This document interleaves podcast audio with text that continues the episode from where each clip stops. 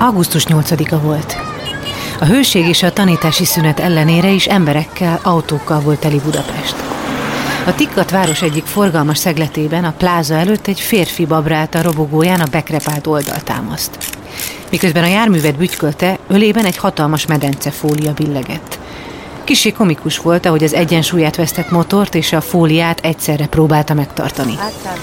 A pillanat szellemessége elveszett a hétköznapi zűrzavar forgatagában, és valószínűleg a férfi is hamar elfeledte volna. Csak hogy megcsörrent a telefonja. És ekkor elkezdődött valami. Rövid beszélgetés volt. Egy kívülálló számára nem is tűnt volna jelentőségteljesnek. De az volt.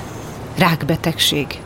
Motoszkált a férfi fejében a félelmetes szó, de komolyan venni nem tudta, hiszen még annyi teendője volt aznap. Felbőgette a motort, rámarkolt a gázkörre és nagyot húzott rajta, majd gyorsan beleveszett a Váci út forgalmába. De rossz hír nem maradt a pláza előtt.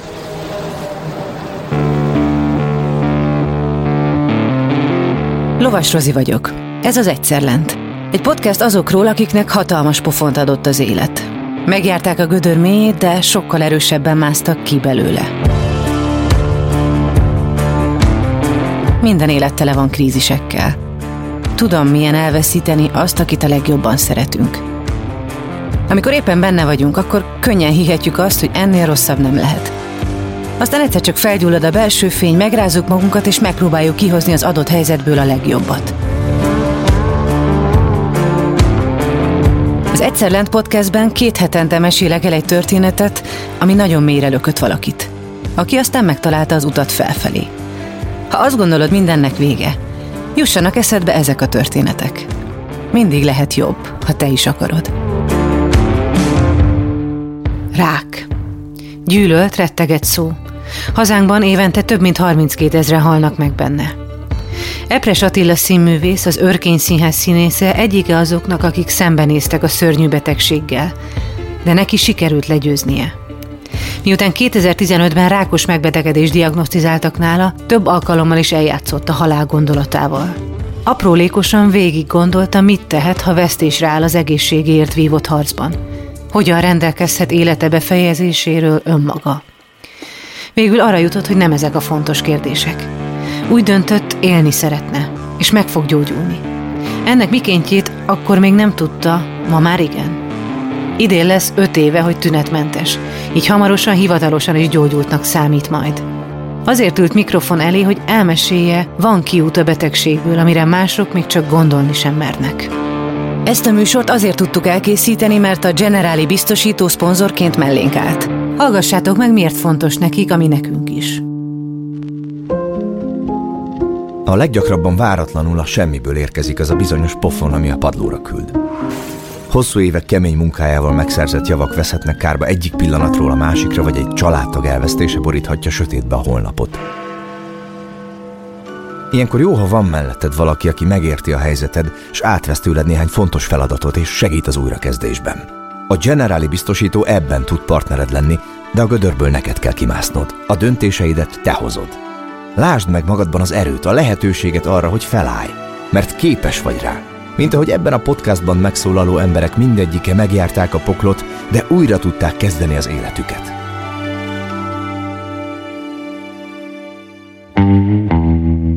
kétezer-tizenöt tavaszán Epres Attila, hogy milyen körülmények között arra már maga sem emlékszik, egy apró és meglehetősen jelentéktelennek tűnő csomót tapintott ki a nyakán. Fájdalma nem volt, így különösebben nem firtatta a dolgot. Arra gondolt, valamilyen triviális probléma, mondjuk begyulladt a mandulája. Nagy ügyet nem csinált belőle, egyszerűen tudomásul vette a csomó ott létét. Megjelent, a, mintha mandulám lenne bedagadva, egy dudor. Sentinel, így hívja az orvos, egy őrszem, mm. ami ott gyűjti az elhalt sejteket, az egyik nyirokmirigy, és az bedagadt. És azt úgy kezdtem tapogatni, hát a színész fogdossa néha a nyakát, tudott, ha valami nem stimmel, akkor érzi. De hát ez nem tűnt föl nekem, hogy a mandula páros szerv, tehát az egyik bedagad, akkor másiknak is illene, azt hittem, hogy mandula. Semmi gyanúm nem volt. Semmi. Nem, meg én olyan egészséges vagyok, hogy biztos voltam benne, ha van is valami, akkor nem érdekes. Igen. De érdekes volt. Meg olyan is vagyok, hogy nem gondolok a rosszra sosem. Hát mindig a jóra gondolok, és ha véletlenül nem jó, akkor majd megoldjuk. És mikor mentél el akkor először valahova orvoshoz? Hát először elmentem itthon, megnézte egy doki, és azt mondta, hogy majd a nyálmirigy az kifakad, meg ad rá valamit, de nem jött be. A tünet nem enyhült. De Attila nem gondolt rosszra, így továbbra is a megszokott mederben haladtak napjai. Például Kőszegre utazott, hiszen évek óta az ottani Várszínház visszatérő művésze. Az indulás előtti hetek különösen dolgosak, és bár a duzzanat, mintha növekedett volna, ő mégsem aggódott. Egyébként is lekötötte figyelmét a készülődés, így egy újabb vizsgálatra már Kőszegen került sor. Megnézte egy gégész, ő is azt mondta, hogy valami nyirok, és ad rá antibiotikumot, de azért csináljunk még egy vérképet. Az se lett pozitív, tökéletes, jó vérképen volt, hát én tudtam, egészséges vagyok. Éppen ezért mindennapi rutinján sem változtatott. Júniusból július, majd augusztus lett. Tombolt a nyár, és zajlott az élet. Ültünk az ördögkatlanon, félmeztelőn a forró nyárban, épp a Cseh Tamás bucsú lufia szállt fel az égbe, és hogy néztem, föl mellettem ült a Judit, énekesnő, és mondta, hogy te, nem jó már az ott, látszik. Mondom, jó, majd megnézettem. Attila a baráti intelem hatására már komolyabban kezdett el foglalkozni az ismeretlen eredetű csomóval, és amint újból Budapestre érkezett, azonnal segítséget kért egy régi ismerősétől. Fölhívtam a Vígszínház régi gégészét, akit én jól ismerek, a Rendi Lacit, és mondta, hogy ilyen, most éppen Havajon vagyok, vagy nem tudom hol, de menjél be a Téténybe, ott van egy szuper fej, a Horvai tanár úr, és akkor a Horvai azt mondta, hogy húb, nem mondom ki, uh-huh. Rögtön tegezőbe váltott, láttam az arcán, hogy valami nem oké. De neki már leleteket küldtél, vagy ő is megbízta? Ők a kezükkel látnak. Ezt egy darabig azt hittem, hogy valami sarlatán hülyeség, de évek alatt bebizonyosodott, hogy amit egy gégész a kezével lát, az tökéletesen ugyanaz, mint amikor ledugják az endoszkópot. Mindent érez. Mindent. Mint hogy három dés képet nézne becsukott szemmel. És addig tapogatott, amíg azt mondta, jó, akkor biopszia, em er, cé té, és mindenhova azonnal elzavart. Mm. Szoktam mondani, hogy ha én nem színész vagyok, lett, hogy nem élek. Hát egy, akkor nem hozzám észre. Hát egyrészt figyel az ember nagyon magára, ugye az ilyen dudorokra, például meg mindenre, ami a torkával kapcsolatos, abból élünk. Másrészt meg mégiscsak van, hál' Istennek, egy olyan tisztelet irányunkba, vagy megbecsülés, hogy nem három-négy hónapos várólistára kerülök, hanem aznap betesznek valahová. Nem azt mondom, hogy valaki elé, de mégiscsak az történik, hogy engem kiemelt vé i pé szekcióba tolnak, és ott gyorsabban megy minden, és egy ilyen betegségnél, egy ilyen történetnél nagyon sokat számít az idő. Azt mondta Horvai tanár úr, hogy én ezt látom, ezt gondolom, most a biopszia eredményét megvárjuk, és aztán ennek több megoldása van, de menjen el még két orvoshoz. Attila így is tett. Két másik orvost is felkeresett, nem vívódott, nem latolgatta helyzetét, tudatosan előre tekintett. Mindig a következő lépésre koncentrált. Egy kicsit azért reménykedett benne, hogy ez csak tévedés és nem rákbeteg, de a konzultációk szertefoszlatták ezt a reményt. Planocelluláris karcinóma. De ebben ma már nem kell belehalni, mondta az egyik doktornő. Soha nem felejtem el. Mondom, hogy, hogy már. Hát húsz éve még bele kellett halni, most már nem. Képzelje, fejlődik az orvostudomány. Meg fogjuk oldani. És akkor elmentem egy harmadikhoz, az nem mondott ilyen jókat, de hogy megegyeztek benne, hogy mi. Ezt már a biopszia eredményei igazolták. Attilát kétezer-tizenöt. augusztus nyolcadikán telefonon értesítette doktora. Kérdezte az orvos, hogy ül? Művész úr, mondom, igen, ülök a robogón, mi újság? Hát, hogy ez pozitív. Mondom, az azt jelenti, hogy rákbetegségem? Igen, jöjjön be. Mondom, most nem tudok, mert hazaviszem a medencetakarót, meg leszakadt a standard, tehát még kicsit várni kell, de majd mindjárt jövök. Uh-huh. És akkor bementem. És az előtt mi volt az az első pont, amikor kezdted komolyan venni ezt a dolgot? Tehát hát volt ott. Először a Horvainál? Ott, amikor odaértem a Tétényibe, és leültem a folyosón, másik négy-öt ember mellé, csöndben, akkor hirtelen rám szakadt, hogy ez nem vicces, hogy itt most valami el fog dőlni.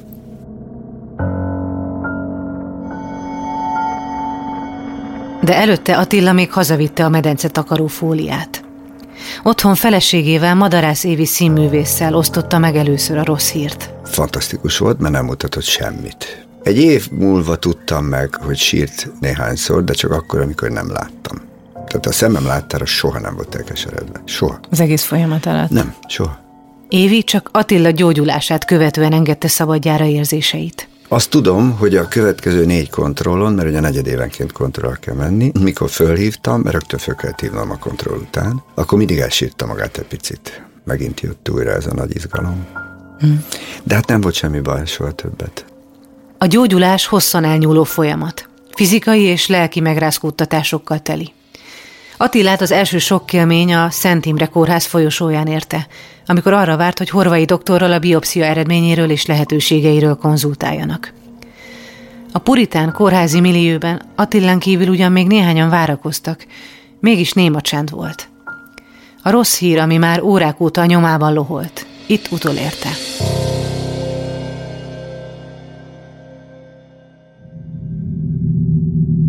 Van ez a pontos magyar kifejezés, hogy az ember eljátszik a halál gondolatával, az egész pontosan az történt. Ott volt öt-hat percem, mikor megpróbáltam átgondolni, hogy ha halálos beteg vagyok, akkor hogyan legyek öngyilkos. Konkrétan. Végig gondoltam, és egyik se tetszett. Tehát egyrészt kellemetlen, másrészt meg nagyon rosszul vette volna ki magát a hozzátartozóimnál. Tehát ha folyóba ugrok, eltűnök, az se jó. Fölakasztom magam, hogy nézek ki, összetörök egy autót, mér, a mérgezéssel jön be, nincs tél, nem tudok megfagyni, mint annak idején a Kleist.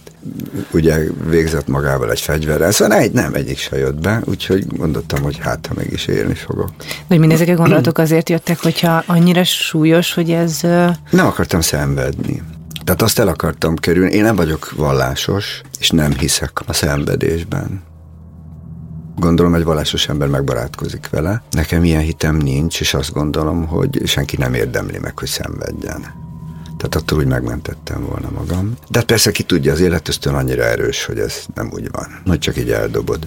És az mondjuk mennyi idő volt, amíg ott várakoztál? Tíz perc. Tíz perc alatt? Igen, és aztán bementem, és a Horvai tanár úr nagyon őszintén elkezdett velem beszélni. Attila mindösszesen tíz percet töltött a kórházi folyosón.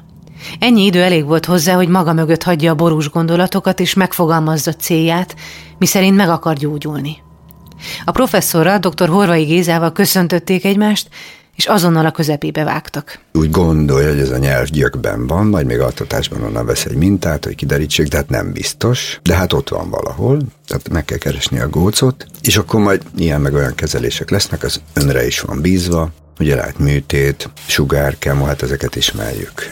És akkor majd így meg úgy, és akkor mondtam neki, hogy állj. Nekem nagy családom van, meg munkám, meg minden, nekem tudnom kell, mi az A és mi a B forgatókönyv. És azt mondta, hogy na, hát örülök, ez egy jó hozzáállás, akkor elmondom. És azt mondta, az A az az, hogy kiválasztjuk a jó kezelést, egy jó orvos megcsinálja, és akkor ezek a kezelések hatnak, szép lassan fölépül, kicsit leromlik, fölépül, és akkor öt év múlva gyógyultnak nyilvánítjuk. Mondom, és mi a B? Hogy ezek a kezelések nem hatnak, és három-négy hónapon belül megtetszik halni.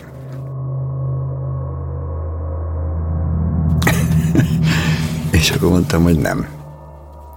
Nem tetszik, nem akarok meghalni. És azt mondta, nagyon jó, ez a legjobb. Ha nem akar meghalni, az fél győzelem. Akkor így menjünk neki. Tehát gyakorlatilag honnan, hogy kint ülve még az öngyilkosság gondolata foglalkoztatott, jutott el. És aztán meg nem. Átbukott. Mondott még egy fantasztikus mondatot ez a Horvai prof. Azt mondta, hogy ez egy nagyon meredek terület, ott van a nagy ötújú ideg, meg minden, tehát nem nehéz piszkálni, nagyon nehezen műthető. De van egy nálam jobb orvos a Betlen téren, Péterfiben is, az meg fogja csinálni. Mondom, mit mondott? Hogy van egy nálam jobb orvos. Mondom, én hát életemben nem hallottam, minden tiszteletem, csodálatos mondat volt. Azt mondta, menjen el a Huszka Jánoshoz, amit ő mond, az az igazság. Az úgy lesz. A beszélgetés alig tartott fél óránál tovább. A terv felállt, és Attila szinte azonnal elkezdte szervezni mindazt, amiben a professzorral megegyeztek. A rendíthetetlen nyugalom, ahogy fogadta a hírt és tette a dolgát, akkor nem, csak utólag tűnt fel számára is. Az történik, hogy olyan sokkot kap valószínűleg a szervezet, mint amikor egy nagy vágás esik valamelyik testrészünkön, és egy jó darabig nem fáj. Ugye az ember nézi a sebet, ömlik a vér, jé, elnyit, még majdnem látom a csontomat, és ugye vannak ilyenek, és akkor nagyon sokáig nem fáj, mert sokkot kap a szervezet. És valószínűleg az ember agya is így működik, hogy jó darabig lefagy, és elkezd analizálni, meglatolgatni, de nem éri el. Még sokáig nem éri el az érzelmi hullám. Mert ettől a nagyon ijesztő információtól, vagy ledermed minden. Tehát az nincs, ami filmekben vagy színpadon megjelenítendő, hogy elsápad, összeesik, rosszul lesz vége. Az még sokáig nincs. tulajdonképp napok alatt hullámzik ez vissza az ember szívére, meg a lelkére. Mi volt a következő lépés? Az jó, hogy annyi minden teendő van, hogy nincs idő összeomlani. Tehát még tényleg el kell menni másik orvoshoz, el kell kezdeni azon gondolkodni, hogy mi legyen a kezelés, hogy ez meddig tart. Onnan azt hiszem egyben az Örkény Színházban uh-huh. mentem. És akkor elmondtam az igazgatómnak, hogy mi van. Az viszont elszürkült, az nagyon megijedt. Ült szemben velem a Pali, elkapta a kezemet, és mondta, hogy hát akkor nagyon sok erőt kívánok, meg majd megoldod, meg de láttam rajta, hogy kész van. Tehát sokkal jobban megrogyott, mint én, mert ő kívül volt, ugye, nem belül. Azért mentem hozzá rögtön, mert ez nyilvánvalóvá tette, hogy itt lesz egy fél éves kiesés minimum. Kezelések lesznek, ezt nem lehet megúszni. És aztán szeptember másodikán műtöttek, tehát addig még azért volt bőven fejtörés.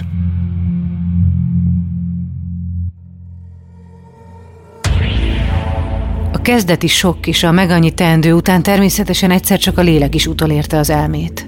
Értem már át olyat. Érdekes, hogy most erről kicsit nehezebb beszélni újra, hogy amikor az embert nagyon megcsalják, nagyon átverik, ahhoz hasonló, hogy egy jó darabig nem tudja földolgozni, hogy ez nem történhet meg velem.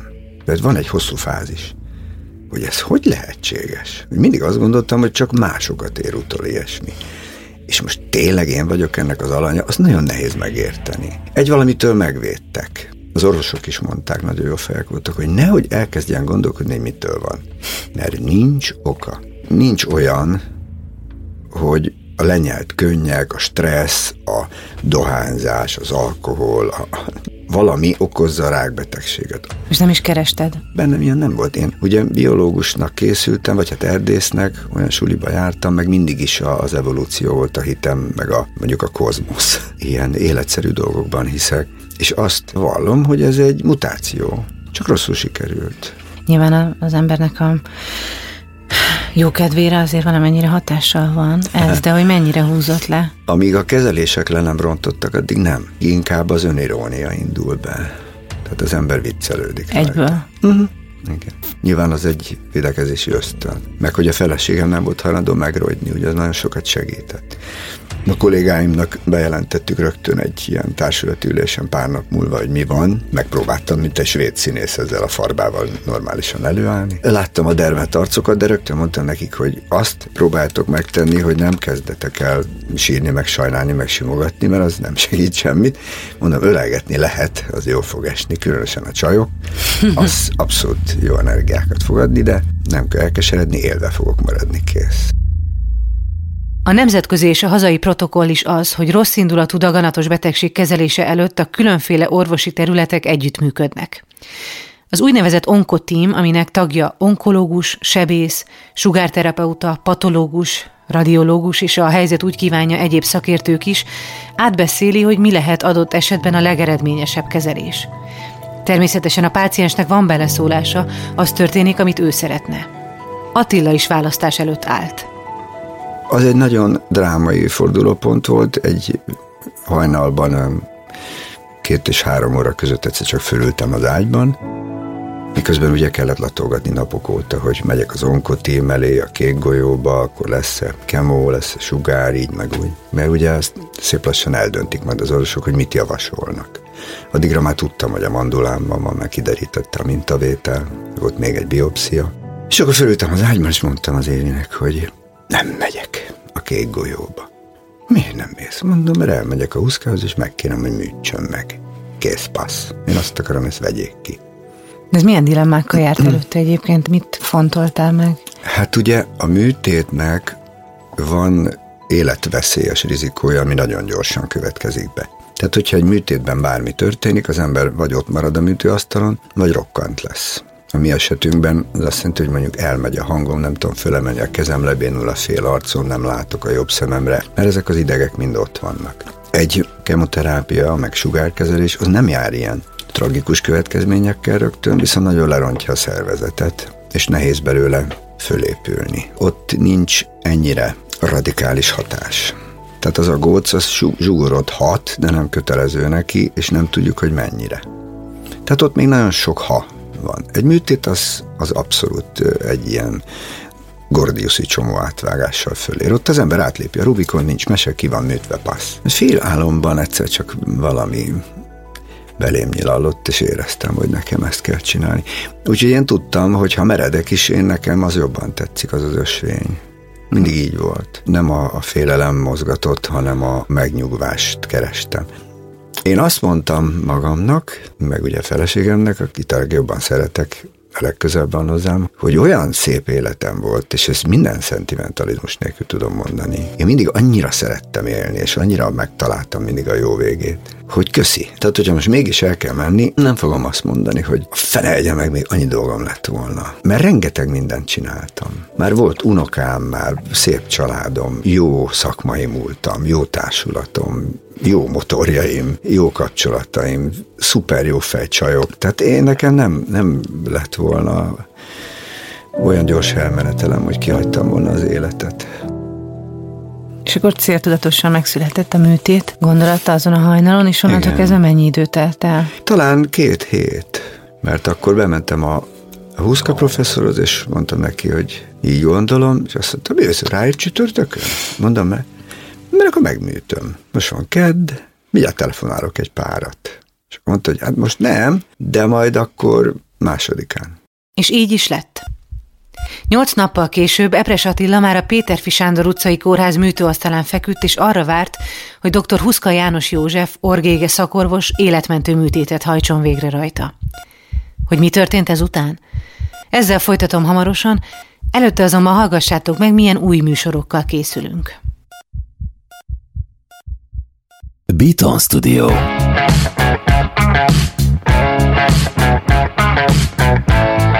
Szőlősi Györgyi vagyok, ez a To Do List, egy podcast azoknak, akik érteni szeretnék a gazdaságot, a világot, akiket érdekel, hogy a globális folyamatok hogyan változtatják meg az életünket itt Magyarországon. A műsor minden epizódjában egy-egy az üzleti életet meghatározó témát beszélünk át szakértőkkel, és ami a legfontosabb, össze is foglaljuk, hogy mit érdemes kezdeni ezekkel az információkkal. Elmondjuk, hogy mit tegyetek meg ma, hogy legyen holnap. Te azért... tudod is menet közben, hogy ez most fájni fog a másiknak? Hát, hát azért írom. Ja, azért hát, írod? Persze. Sziasztok, én Kodarka Jendre vagyok, ez pedig a Felforgatók, egy podcast bátor magyarokról. Nem zene volt, hanem fütyüléztem. Ez egy üzenet volt, hogy fütyülök rá, amit te mondasz. A Felforgatók azok, akik letérnek a kitaposott ösvényről és saját utat választanak. Akik átírják a játékszabályokat. Tök mindegy, hogy mit kérdez a kérdező, mégiscsak azért jöttünk, hogy elmondjuk, amit mi akarunk. Akik, ha elbuknak, csak azért is újra kezdik. Nem fogadod el, hogy veszítettél. Addig mész, amíg nem nyersz. A felforgatók azok, akik nem nyugszanak, ameddig el nem érik a céljaikat. A műsorban hétről hétre olyan magyarok történetét meséljük el, akik mertek szembe menni az árral, és sikerre vittek valamit, amiben hittek. Vegyünk példát róluk. Tanuljunk tőlük. Legyünk minél többen felforgatók. Kövessetek bennünket, iratkozzatok fel a műsorra Spotify, Apple, Google Podcast lejátszótokon, vagy ahol jól esik. Még a rettenetes Superboyz filmre is azt mondom, hogy sokat tanultam belőle. Na abból például mit? Hát, hogy ilyet nem szabad soha többet csinálni. Beton Studio. Mielőtt folytatódik ez az epizód, hallgassd meg a Beton Podcast ajánlóját. A szavak hihetetlen erővel bírnak. Lehetnek akár alapkövei egy új életnek. Én egy aprófalú cigánytelepén nőttem fel, ahol ahelyett, hogy az esti tábortűz mellett anekdotáztam volna a többiekkel, inkább a holdfényében letűnt korok nagyjait olvastam. Petőfit, Adit, Kosztolányit. Orsós Lajos vagyok, a Pont Elég házigazdája. Meghívlak egy pár perces kikapcsolódásra. Ha szereted az irodalmat, a klasszikusokat vagy a kortárs gondolatokat, akkor tarts velem, mert néha egy pár jó szó pont elég ahhoz, hogy szebb legyen a nap.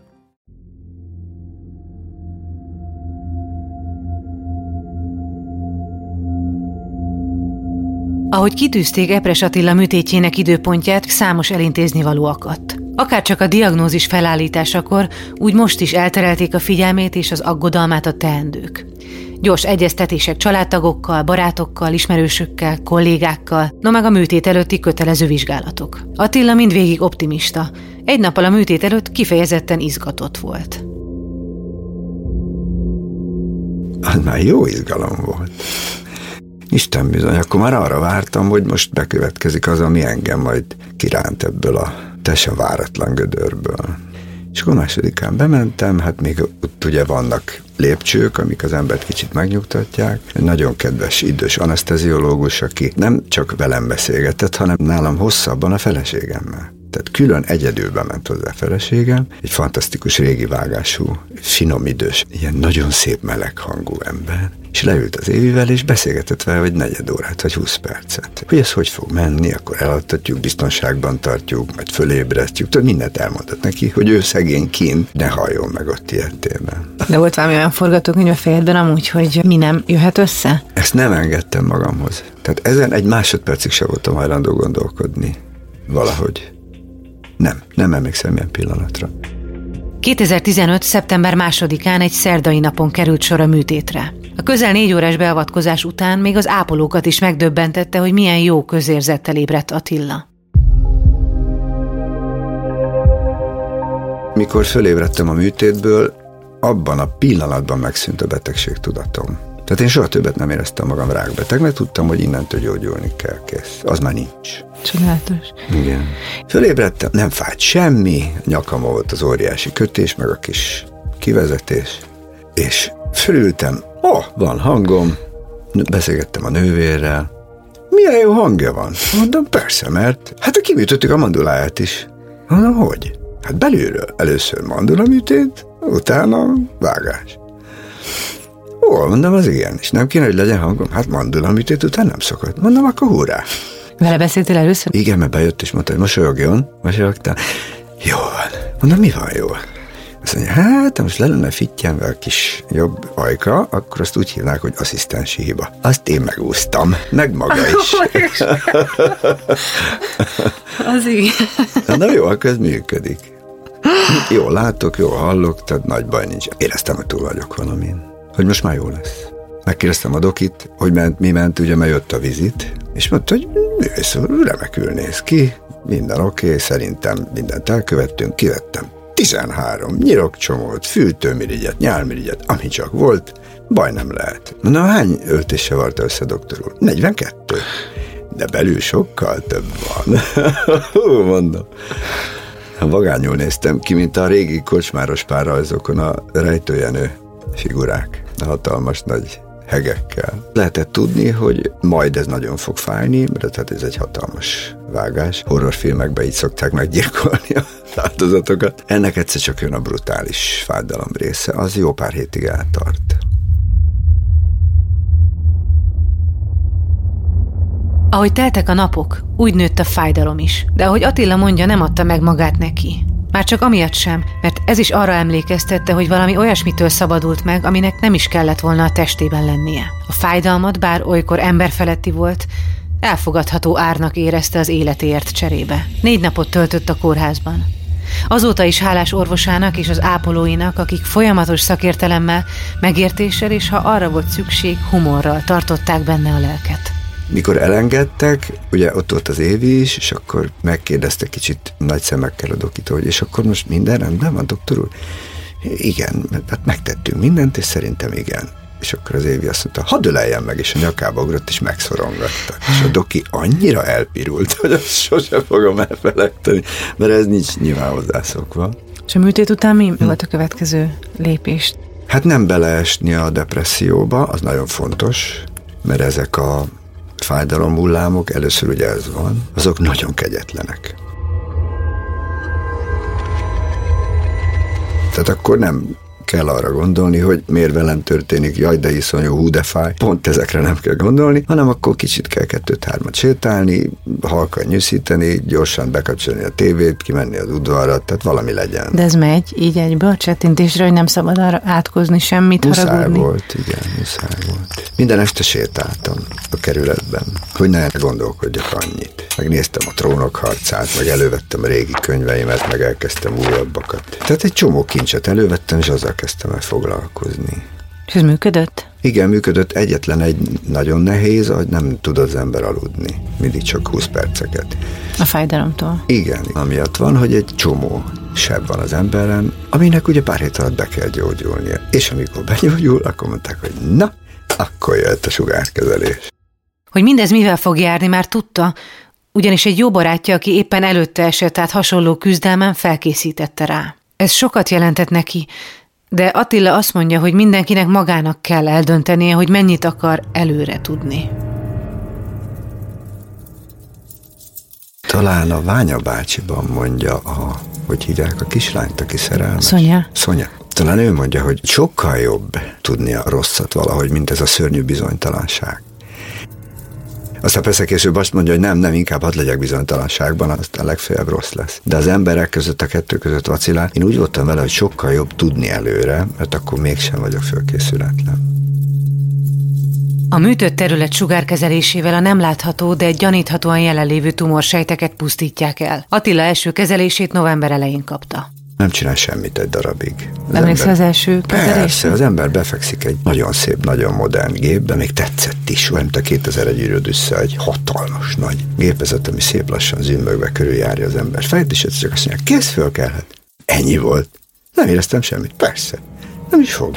De nyolcadik kezelésen már valami kicsit zsibbad, és érdekes módon nehéz fölmenni a lépcsőn. És aztán ez így elkezd fokozódni. Körülbelül hanyadik kezelés után érzed, hogy itt ez most egy masszív menetelés lesz? Hát a huszadiknál már, ott már kemény. Igen, ott, ott már nagyon nehéz. De mindig veszpával jártam be. Igen? Hát azért volt erőm, csak hát az lesokkolja az embert, hogy meg kell kérni a nevelt fiamat, hogy hozd már be a két szatyrot az autóból, amit a mami hozott, mert nem bírom el. És ott nekem, aki egy erős ember voltam, az nagy sok volt, hogy nem akar működni a szervezet. A sugárkezelés során úgynevezett nagy energiájú, ionizáló sugárzásnak teszi ki az érintett területet, hogy ezzel elpusztítsák a tumorsejteket. A sugárzás azonban nem válogat. Ami útjába kerül, azt roncsolja, és bár a módszer ma már sokkal precízebb, mint évtizedekkel ezelőtt, mégis rettentően megviseli az emberi szervezetet. Attilának huszonnégy fizikai mellékhatással és olykor hatalmas lelki megrázkódtatással kellett szembenéznie. Szájzár, letörik a fog, megsüketülés, fűzúgás, jobb szemre nem rendes látás, minden összejött. Ez mind a sugár. Igen, igen, igen. Tehát közben tudomásul kell venni, hogy az ember hiába romlik, ez azért van, hogy gyógyuljon. És ezt el lehet fogadni? Hát voltak napok, nem, órák inkább csak, amikor az ember nem érti meg, és elkezdi káromkodva szidni, bevallom, az orvosokat. És ezek meggyilkolnak engem. És akkor a feleségem mondta, hogy na jó, jó, most állj le, most állj le, baromi gyorsan felejtsd, de ne nyomd ezt a gombot, ez hülyeség. Attila a nehéz pillanatok ellenére igyekezett megtartani a mindennapokból annyit, amennyihez maradt ereje. Még kisebb munkákat is elvállalt. Amikor ez már nem ment, akkor a humorra támaszkodott. A sajátjára is, másokéra is. Azért, hogy ne legyek becsukva ebbe a gyógyulás mechanizmusba, meg ebbe a fájdalomhalmazba, azért én eljártam stúdiókba, ilyen hat-nyolc mondatokra, meg halkan beszélős narrációkra, hogy ne essek ki. Mert nekem jót tett lelkileg, és mondták, hogy hülye vagy te már megint, mi a francnak csinálod, hát pihenjél, mondom, nem, nem azért csinálom, pont azért csinálom, hogy mindig kapjak levegőt, ne legyek otthon bezárva. Tehát én közben dolgozgattam, hogy ne húljak bele ebbe a fura sötétségbe, és akkor azt így meg is úsztam. Csak aztán ugye elment a hangom, egyszer csak. Az még a sugár alatt? Igen, az elment, vagy, vagy tíz napra, vagy tizenkét napra. Teljesen? Teljesen. Egyszer bementem a színházba, mert időnként bementem hozzájuk, hogy ne ijedjenek halálra, de hát akkor kockás füzettel mentem meg tollal, és úgy beszélgettünk, de nagyon mulatságos volt. Ültünk a társalgóba, körém gyűltek vagy tizen, és a Kerekes Évi tolmácsolt. Kérdeztek valamit, mert ugye nagyon akarták tudni, hogy mi van. Gyorsan leírtam, Évike olvasta, nem, szemben írjál, nem tudom elolvasni, mi? És akkor elkezdett hülyeségeket olvasni, és dőltek a rögéstől. De mondom, és akkor én mutogattam, és mondták, hogy nem mutogass, azt nem értjük, írjad, akkor írtam, és akkor így beszélgettünk egy fél órát legalább. Activity módban. Activity, rajzoltam is, egy idő után már mindennel nagyon rögtek. Mint mindegyikben, úgy a rák ellen folytatott küzdelemben is vannak holdpontok.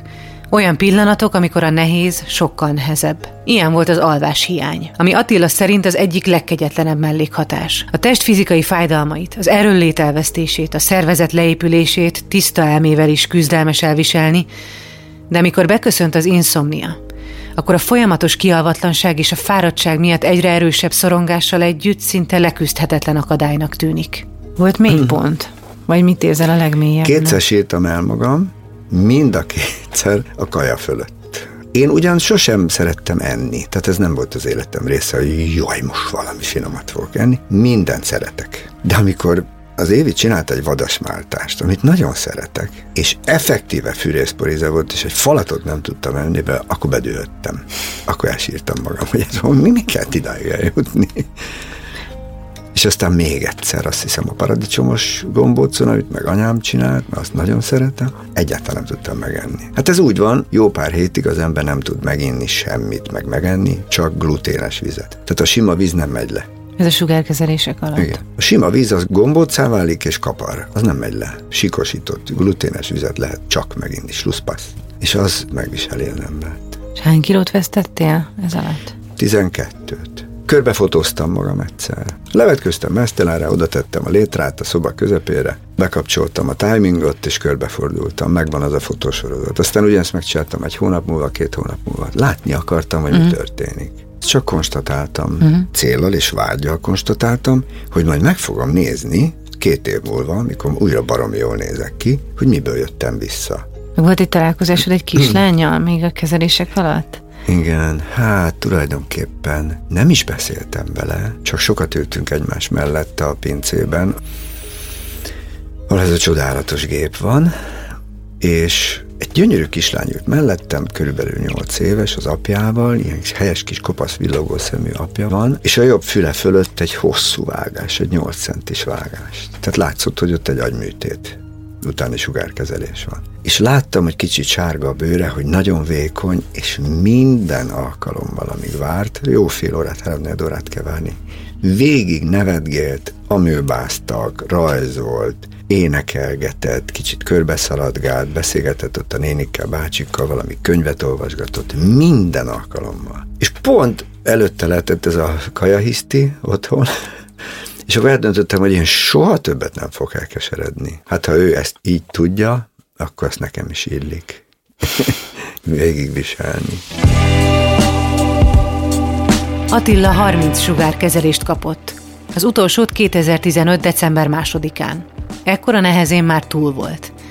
Azonban a megviselt szervezetét még fel kellett készíteni az életre. Amikor már a sugárkezeléseken túl voltam, és kezdtek a tünetek picit múlni, elkezdtem otthon tornázni. És akkor mértem, hogy mi az, amit fájdalom vagy megszakadás nélkül meg tudok csinálni. Hát nagyon minimális volt. És akkor még egy fekvőtámasszal több, először csak három, aztán négy. Aztán már nem négy utcát tudok sétálni, hanem hatot. Minden, ami jól esik, azt csinálni kell. És akkor, hogy kijött az első idő, én lementem a vízre, föltuszkoltam a kocsi tetejére a vadvízi kajakomat, belepotyantottam ott az újpesti öbölbe, amit tőlünk nincs messze, és akkor ott eltötyörögtem. De akkor még csak úgy tudtam, hogy mentem tíz percet, volt nálam egy palack, ittam és pihentem pár percig.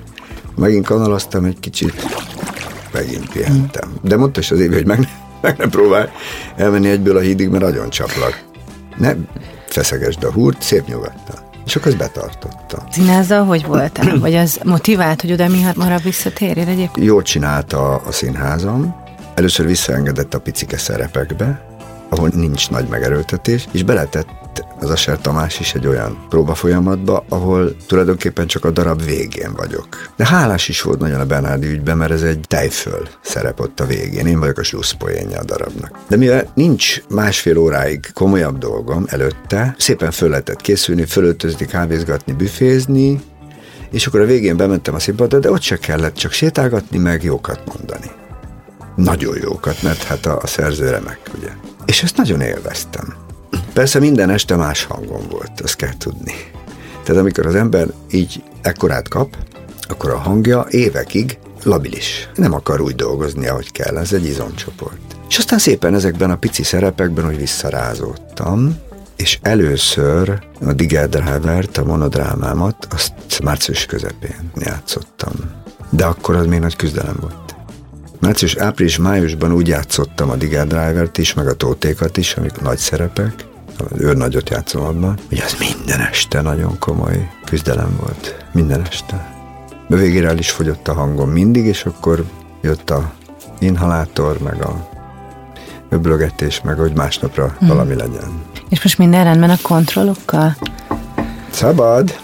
Most lekopogtam. Igen, igen, mindig rendben volt minden. Az eszedbe jutott, hogy mi van akkor, ha kiújul? Megkérdeztem az orvost, talán a második kontrollnál, hogy doktor úr, ez visszajöhet? És azt mondta, igen, visszajöhet, de mi mindent megtettünk. Maga is, meg én is. Ebben nyugodjon meg. Na jó, akkor ebben megnyugszom. Farkas szemet néztem a halállal. Újjászülettem. Túléltem. Megküzdöttem vele. Sokféleképp nevezik az életet a rák után.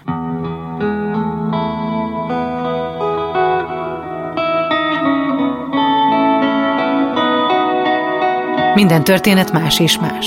Hogy mi történik akkor, amikor a halál olyan közel kerül az emberhez, mint még soha korábban, azt csak azok tudják, akik keresztül mentek ezen. Hogyha van is az emberben nagy képűség, persze igyekszem, hogy ne legyen, vagy rátartiság, az eltűnik.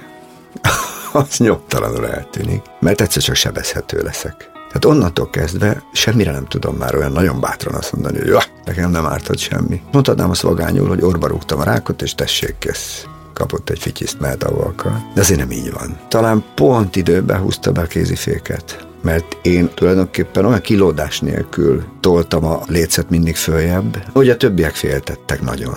Tehát tényleg ennyit játszani, ennyi idősen, mert azért mégse vagyok már gyerek, meg kellett tanulni. Hogy igenis, van egy pici önkimélet, és nem muszáj mindent ezerre tolni, meg mindent azonnal elvállalni örömömbe, hanem akkor végig kell gondolni. Legyen két óra szünet közte, legyen ebédidő. Régen ezekkel nem foglalkoztam, vagy ettem, vagy nem. Most már ezt betartom, hogy tudjak enni is. Szerintem ez időbe jött. Az év végén lesz öt éve, hogy Epres Attila tünetmentes, és ekkor orvosi értelemben is gyógyultnak számít majd. Története azt tanította nekem, hogy a tiszta elme és az erős lélek éppen annyira fontos, mint az orvosok szakértelme és a különféle kezelések. A célt sajnos tudom, hogy nem minden esetben és nem mindenki éri el, de talán ahogy nekem, úgy másoknak is megnyugvást és reményt ad, hogy a rák félelmetes és mély gödréből létezik felfelé vezető út. Egy olyan valakinek, aki most kezdi el felvenni a harcot ezzel a szemétséggel, neki tudná, vagy lehet egyáltalán tanácsot adni? Hát egyrészt az nagyon fontos, hogy egyáltalán nem ér arra gondolni, hogy ez egy aljas, mocskos sorscsapás. Úgy kell rágondolni, hogy a romlás, a hanyatlás és a halál az az életnek egy teljesen természetes része. Tehát nincs benne semmi igazságtalanság. Az ember egy darabig fejlődik, aztán egyszer csak elromlik. Vagy gyorsan, vagy lassan, és egyszer csak meghal. Ki korábban, ki később. De ez természetes része az életnek, és ez semmivel nem függ össze, és semmit nem érdemes belemagyarázni. Nem azt mondom, hogy apátiával el kell fogadni, mert föl kell ébreszteni ilyenkor magában az embernek azt a létező összes küzdőszellemet, ami van, meg az életösztönt, mert nagyon kell hozzá. Tehát ez nagyon fontos. És a másik nagyon fontos, hogy nagyon gyorsan föl kell mérni az összes kapaszkodót, és azokat jól fölértékelni. A létező jó tulajdonságaimat, a körülöttem lévő embereket, akik bármikor velem jót tettek, de még azt is, aki nem annyira szemét, mert az már mind jó, az már mind segítség.